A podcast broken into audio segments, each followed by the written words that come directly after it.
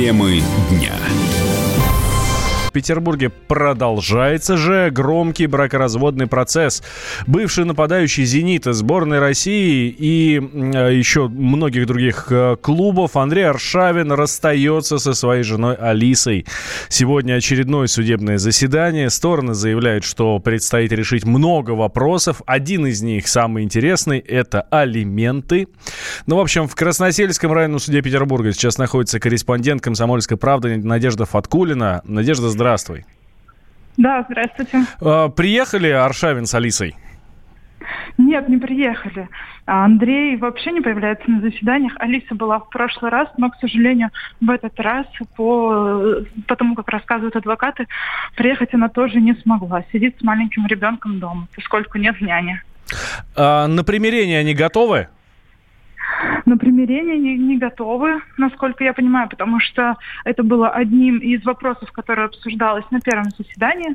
И сейчас вот буквально две минуты назад разговаривала с адвокатом Алисы Александром Добровинским, и он сказал, что Андрей встречаться с Алисой не захотел. Это еще не все. Он не захотел э, отдавать деньги Алисе по исполнительному листу. Это то, что выписал суд на прошлом заседании. Это 340 тысяч рублей на содержание ребенка в тот момент, пока идет бракоразводный процесс.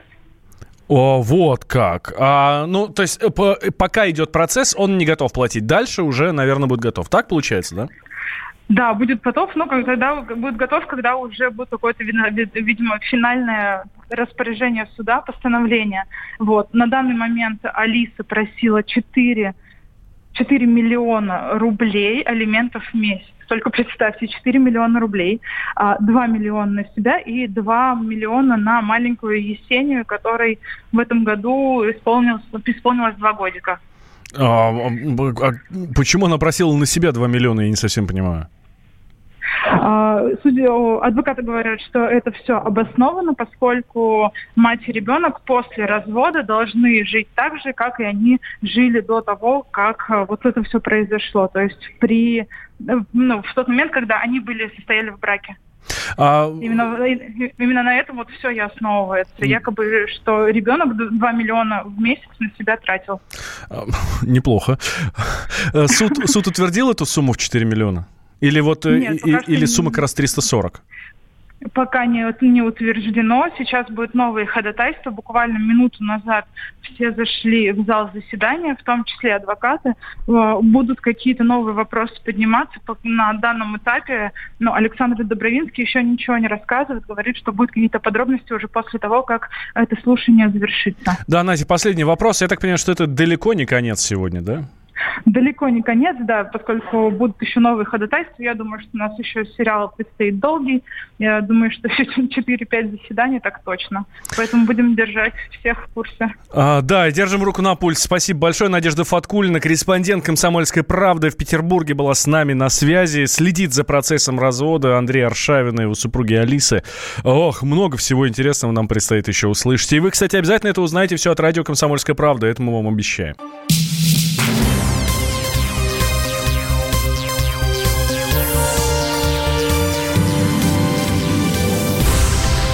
Росстат назвал самые прибыльные отрасли экономики. Для этого исследователи высчитали стоимость часа работников компании. Самыми дорогими специалистами по-прежнему остаются нефтяники и газовики.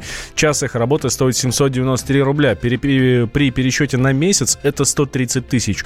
Однако президент портала superjob.ru Алексей Захаров подчеркивает, что обычные программисты, например, получают больше, чем работники нефтедобывающих компаний.